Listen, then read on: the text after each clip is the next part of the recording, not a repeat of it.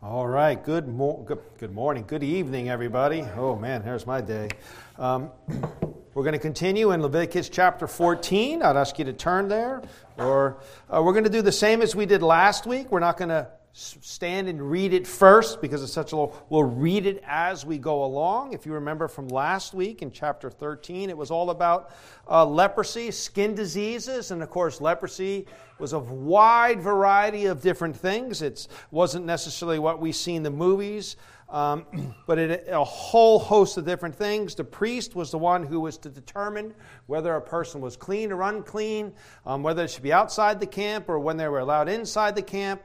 Uh, and in chapter 13, there was given no formula for restoration to the, the nation of Israel, to the tabernacle. And in chapter 14, that's actually what we have. We have the formula for restoration, if you would. The title for tonight is The God Who Heals and Restores. The God Who Heals and Restores. As we said, it's Leviticus chapter 14. We're going to go under two headings here tonight healing from skin disease in 1 to 32, and then cleansing or cleansing, cleansing of house diseases uh, from 33 to 53.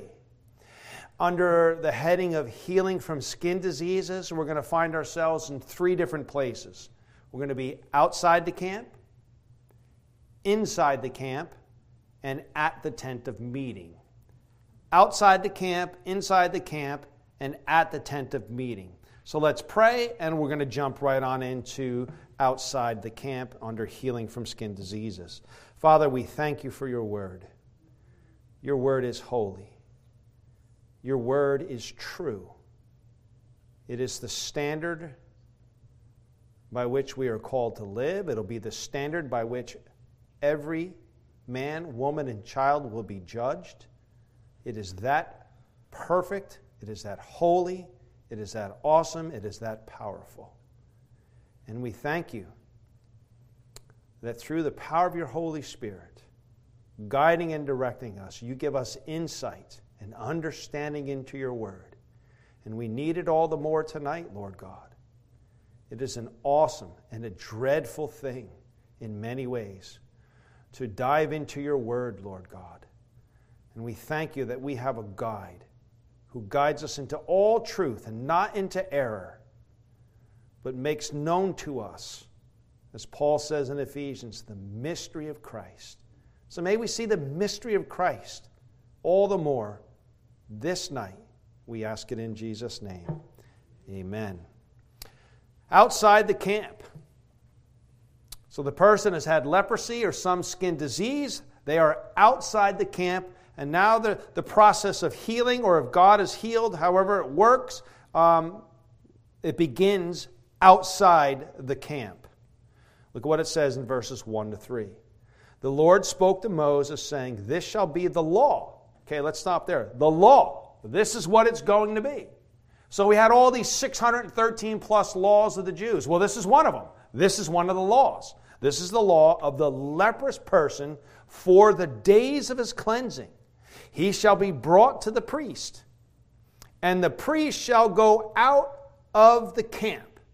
In other words, the priest makes there's a meeting with the priest. The priest leaves the camp, goes outside the camp to meet with this quote unquote unclean person, this leprous person. And the priest shall look. Then, if the case of leprous disease is healed, in the leprous to see if the, the, then if the case of the leprous person is healed in the leprous person what does it mean to be outside the camp? It means to be away from the presence of the lord. You are not allowed entrance into the tent of meeting. You are outside the sacrificial system. You are outside from the presence of the lord Look again, let's read it again and let's see something a little different here. The Lord spoke to Moses, saying, This shall be the law of the leprous person for the days of his cleansing. He shall be brought out to the priest, and the priest shall go out of the camp, and the priest shall look. Then, if the case of the leprous disease is healed in the leprous person, the priest was only to determine if the person was cleansed or not. Remember back in chapter 10,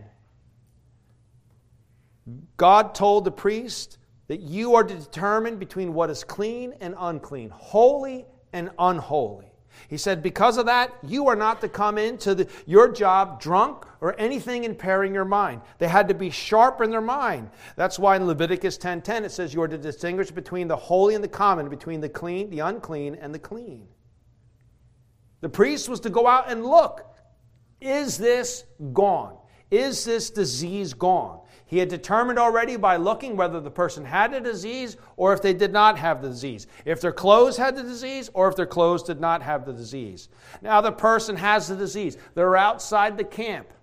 They're cut off in, in many ways from the children of Israel, from life within Israel. They're outside the camp. The priest goes out to it. We'll get back to that symbolism in a little bit. The priest goes out to the person. It seems that the person is healed. The priest goes out and look. Again, verse 13 it says, And the priest shall go out to the camp, and the priest shall look. Then, if the case of the leper's disease is healed in the leprous person, the priest did not heal. The priest actually, we're told nowhere in Scripture that the priest invoked a prayer over the person.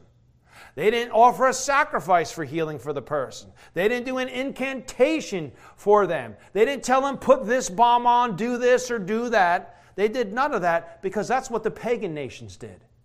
That's what the pagans did. They say, well, if you do this for your God, and if you put this lotion, and if you run here, and if you run there, and if you cut yourself, or whatever else you would do, right? To invoke the favor of God. Remember when Elisha was on the mountain, and the prophets of Baal began to chant, and they would what? They would hope to get their God's attention. They began to cut themselves. They thought doing things would get God's attention. None of that is prescribed here. None of that is prescribed. The priest would only look and he would determine. That's all that he was to do because they were to be different than the pagan nations around them. There's a purpose to all that to show that it is God who heals. God alone is the healer. God is the only one who could heal anybody. There was a point to it. God alone is the healer. Look what it says in verses 4 to 8. The priest shall command them to take for him who is to be cleansed two live clean birds and cedar wood and scarlet yarn and hyssop. And the priest shall command them to kill one of the birds in an earthenware vessel over fresh water. He shall take the live bird with the cedar and the scarlet yarn and the hyssop and dip them and the live bird in the blood of the bird that was killed over the fresh water. And he shall sprinkle it seven times on him who is to be cleansed of the leprous disease. Then he shall pronounce him clean, and shall let the living bird go out into the open field. And he who is to be cleaned, cleansed, shall wash his clothes and shave off all his hair and bathe himself in water, and he shall be clean. And after that he may come into the camp, but live outside his tent seven days. Well, it's a pretty interesting process here. Cedar wood, scarlet, a scarlet thread, and hyssop it seems that those were provided for the person to be cleansed. They did not provide that for themselves. It says, They shall be brought to him these things. What do these things represent? We know the Bible is full of symbolism. We really actually don't know all that it symbolizes.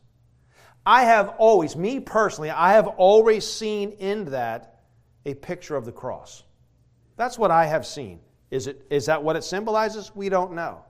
It also makes me think of what Solomon says in, in, Song of Solomon 117 that the beams of our house are cedar, that my dwelling place, which is a picture of God and his bride, that our dwelling place is cedar. It's a wood that does not rot, right? It's, it's a stable, hard wood that does not rot. It makes me think of the Passover. I would only imagine that perhaps their, the, the lintel of their house was made of cedar. Doesn't say, we don't know. But more than likely, they took a hyssop, which was a wide ranging plant of the area, and they took that and they put it over the doorpost. David writes in the Psalms, Wash me with what? Hyssop, and I shall be clean. What we can definitely see the symbolism is that one bird dies, and one bird is free. Symbolizing death and disease and new life in Christ. It's very similar to the scapegoat. where two goats were brought. One was killed and one was let go into the desert as the bird was. He, sp- he dipped the scarlet. He, uh, uh, I don't know if they tied the bird to the wood or what or how they did it, but they took the cedar, they took the hyssop, they took the scarlet, the bird, they dipped it in the, in the blood and the water. And actually, it says fresh water. Perhaps your version may say living water. The fresh water, they would dip it and he would take it and he would sprinkle it on the person who is cleansed seven times. You know what they did on the Day of Atonement? They sprinkled blood seven times. There's a lot of similarities. He was to wash his body and shave off all his hair, symbolizing the removal of sin. They were now allowed inside the camp. Inside the camp. Look at what it says again in verse 8. And he who is to be cleansed shall wash his clothes and shave off all his hair and bathe himself in water, and he shall be clean. And after that he may come into the camp, but live outside the, his tent seven days. What? What? Wait, if you're cleansed, why are you not allowed fully into your family? Well, I like what Alan Ross says in his book, his commentary, Holiness to the Lord. He says, Seven days of waiting was a precautionary step to ensure full recovery. The person waited for the ritual to continue on the eighth day in order to be restored to the covenant community. So we see that on the seventh day, he was to shave again. Look what it says in verse 9. And on the seventh day, seven days ago, you shaved off all your hair. On the seventh day, he shall shave off all his hair from his head, his beard, and his eyebrows. He shall shave off all his hair, and then he shall wash his clothes and bathe his body in water, and he shall be clean. Now you're integrated into your, you can go into your house, your tent, as it were, because at this point they were dwelling in tents. But because he came from outside the camp to inside the camp, he can now go to the tent of meeting. And that had to be the greatest thing on the heart of an Israelite. I don't necessarily need to go to my tent.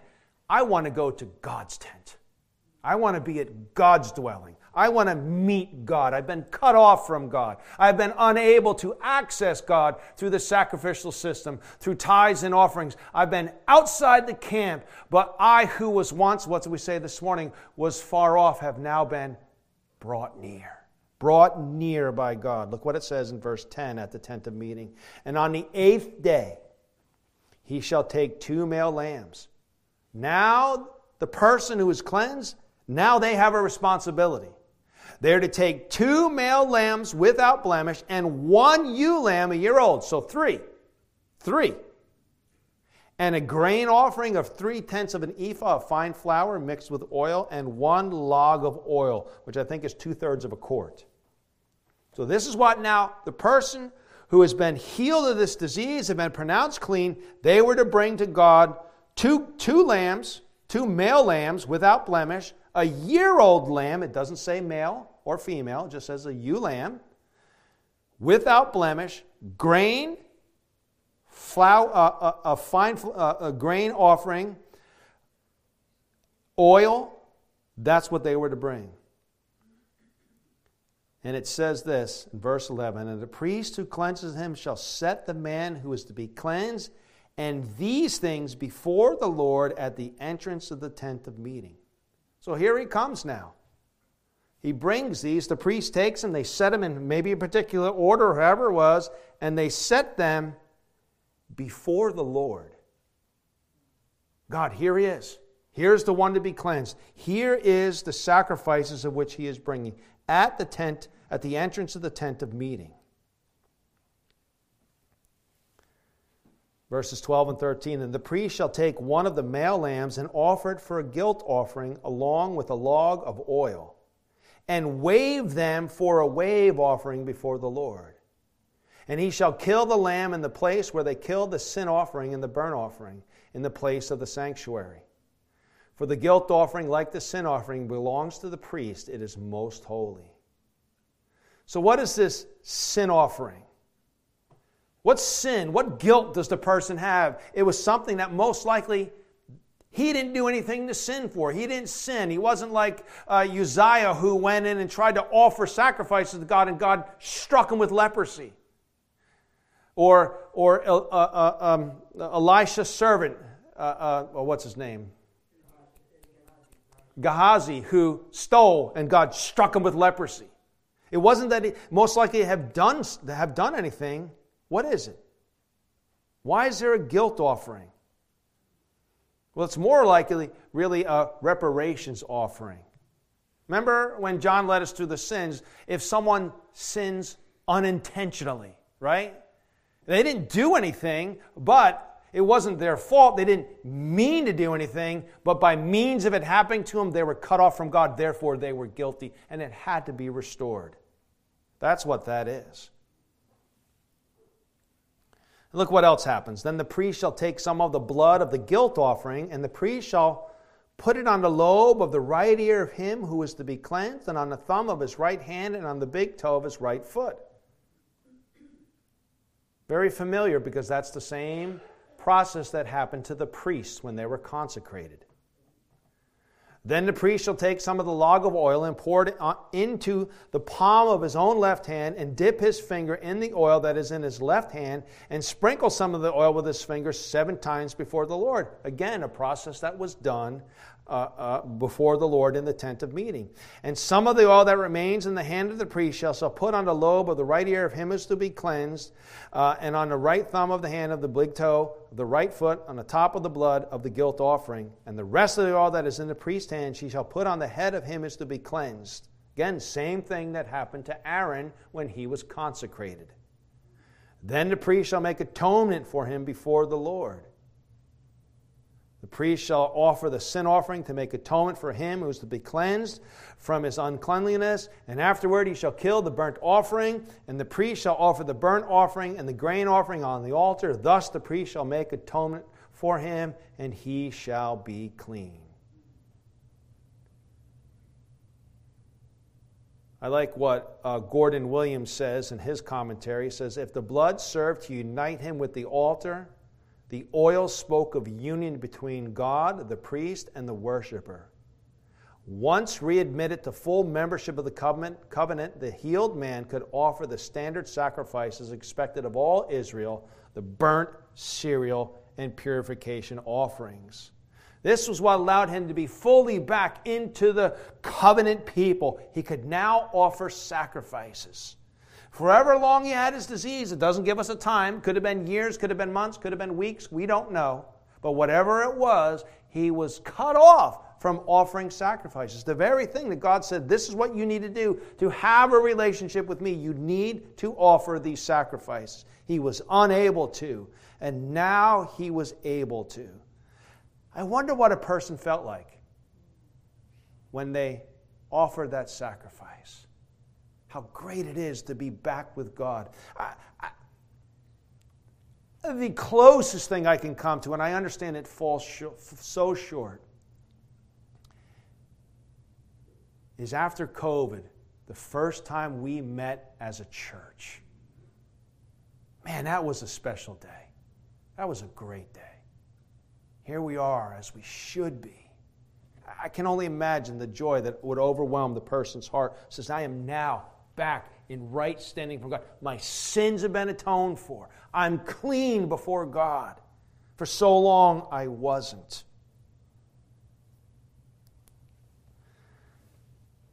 We also see that there's concessions for the poor.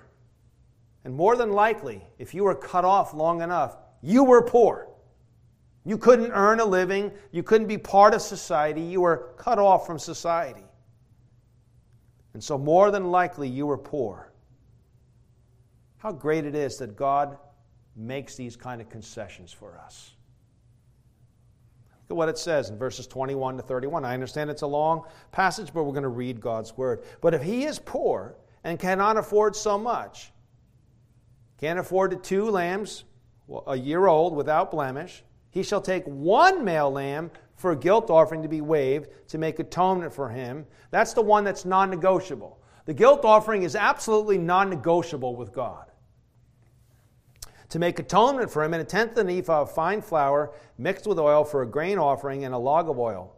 Also, two turtle doves or two pigeons, whichever he can afford. The one shall be a sin offering, and the other a burnt offering. And on the eighth day he shall bring them for his cleansing to the priest, to the entrance of the tent of meeting before the Lord. And the priest shall take the lamb of the guilt offering and the log of oil, and the priest shall wave them for a wave offering before the Lord. And he shall kill the lamb of the guilt offering, and, the, and he shall kill the lamb of the guilt offering, and the priest shall take some of the blood of the guilt offering and put it on the right on the lobe of the right ear of him who is to be cleansed, and on the thumb of his right hand, and on the big toe of his right foot.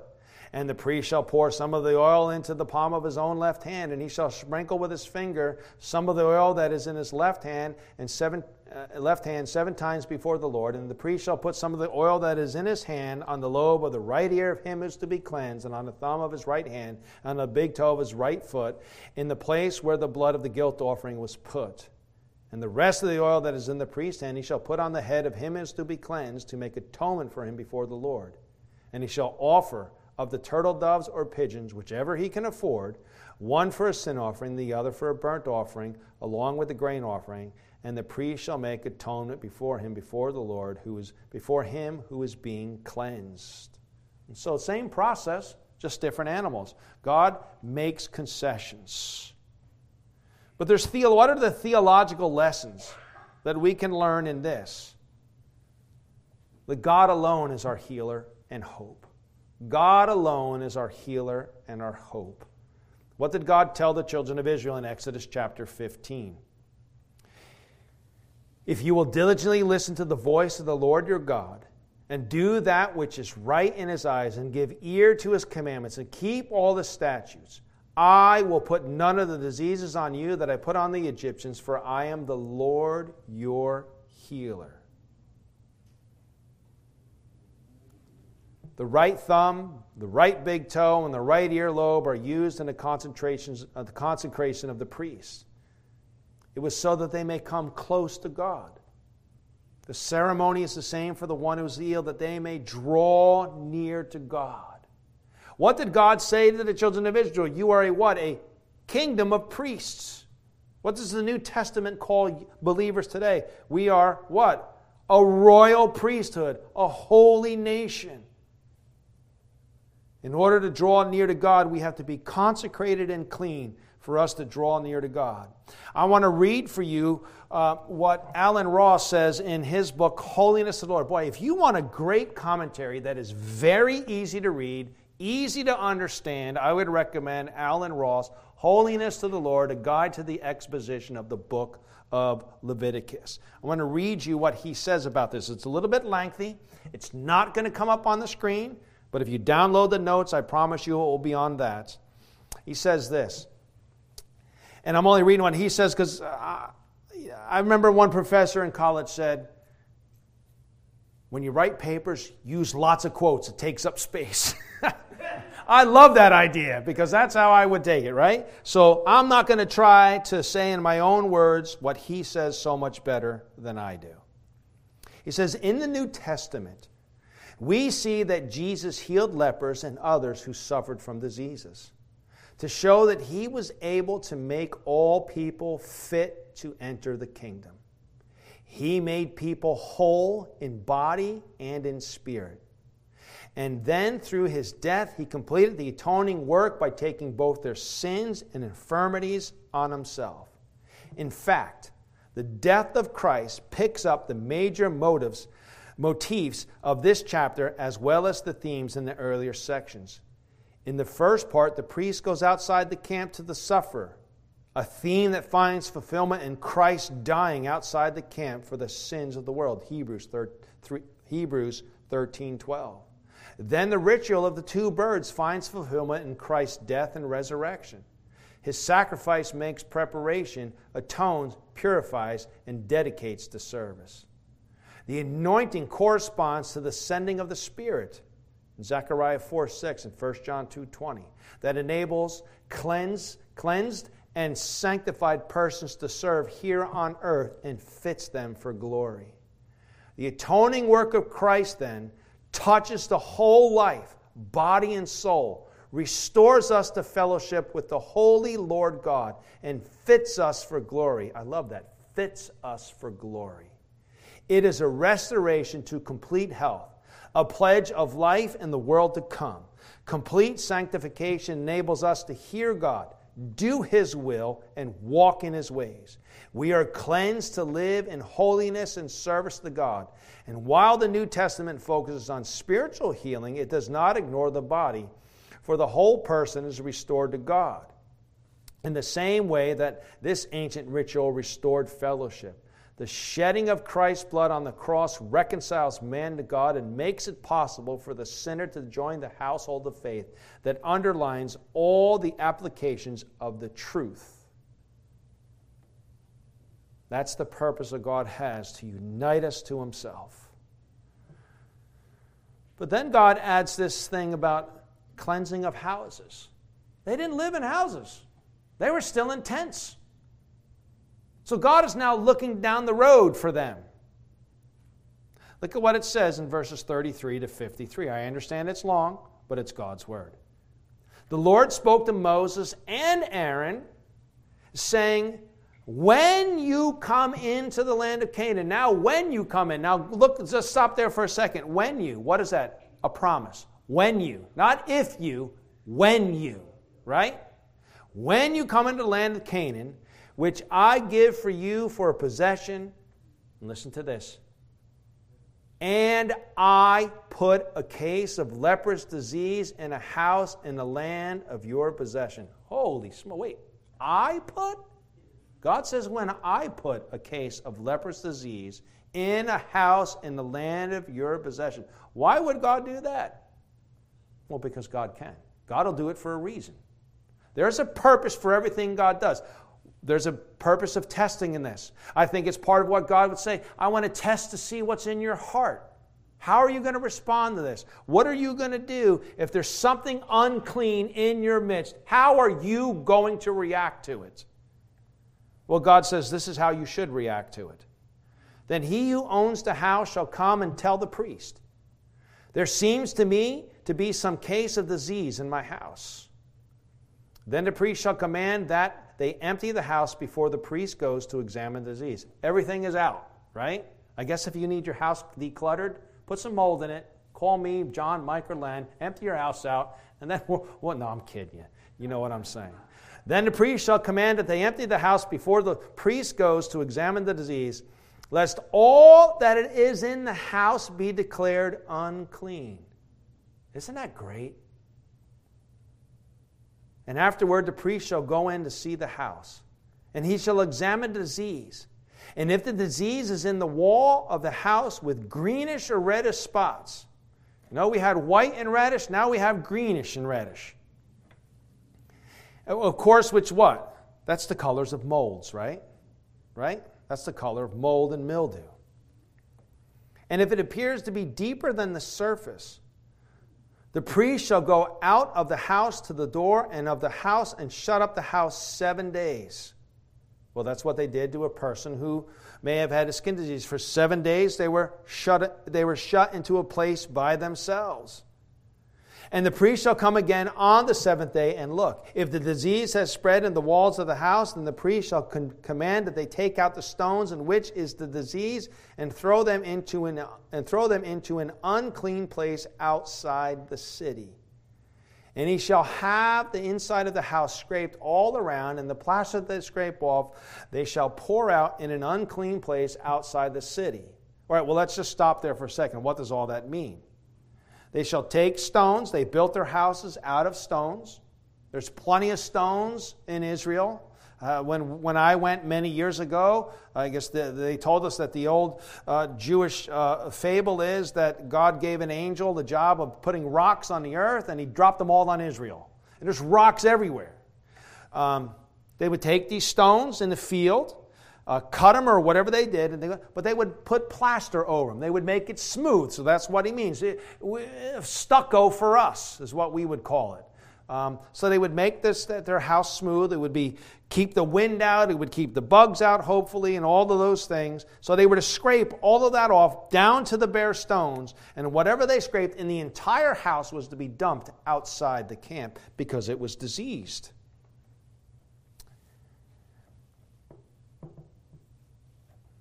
Then they shall take other stones and put them in place of the stones, the ones they took out, and, and they shall take other plaster and plaster to the house. So the house gets totally remodeled. This is what happens.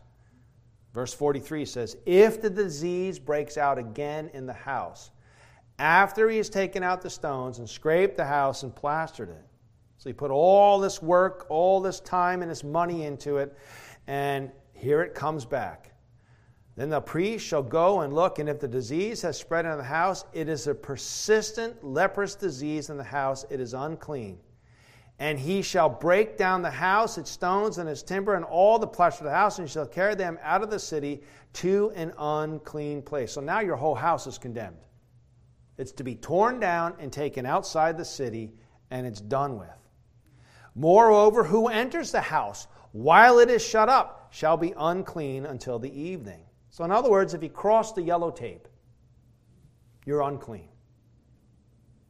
And whoever sleeps in the house shall wash his clothes, and whoever eats in the house shall wash his clothes. But if the priest comes and looks, and if the disease has not spread in the house after the house is plastered, then the priest shall pronounce the house clean, for the disease is healed.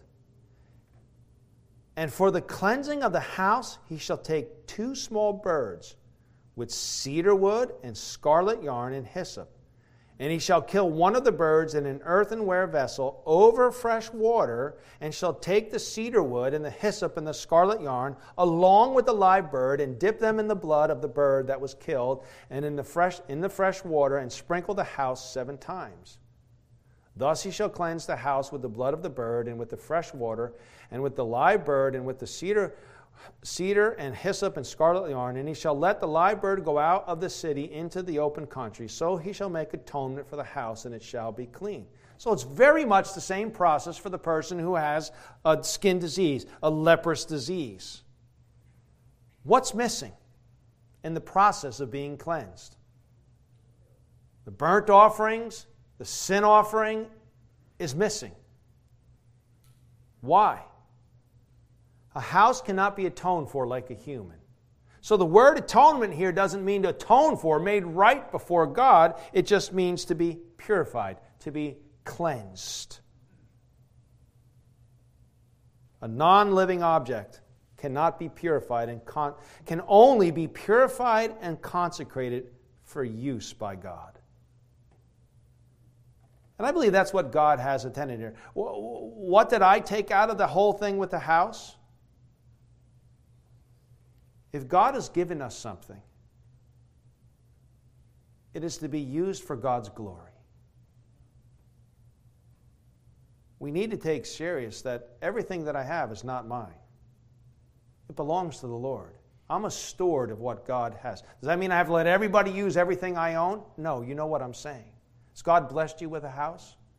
Use it for the Lord. God blessed you with a car? Use it for the Lord. You understand what I'm saying?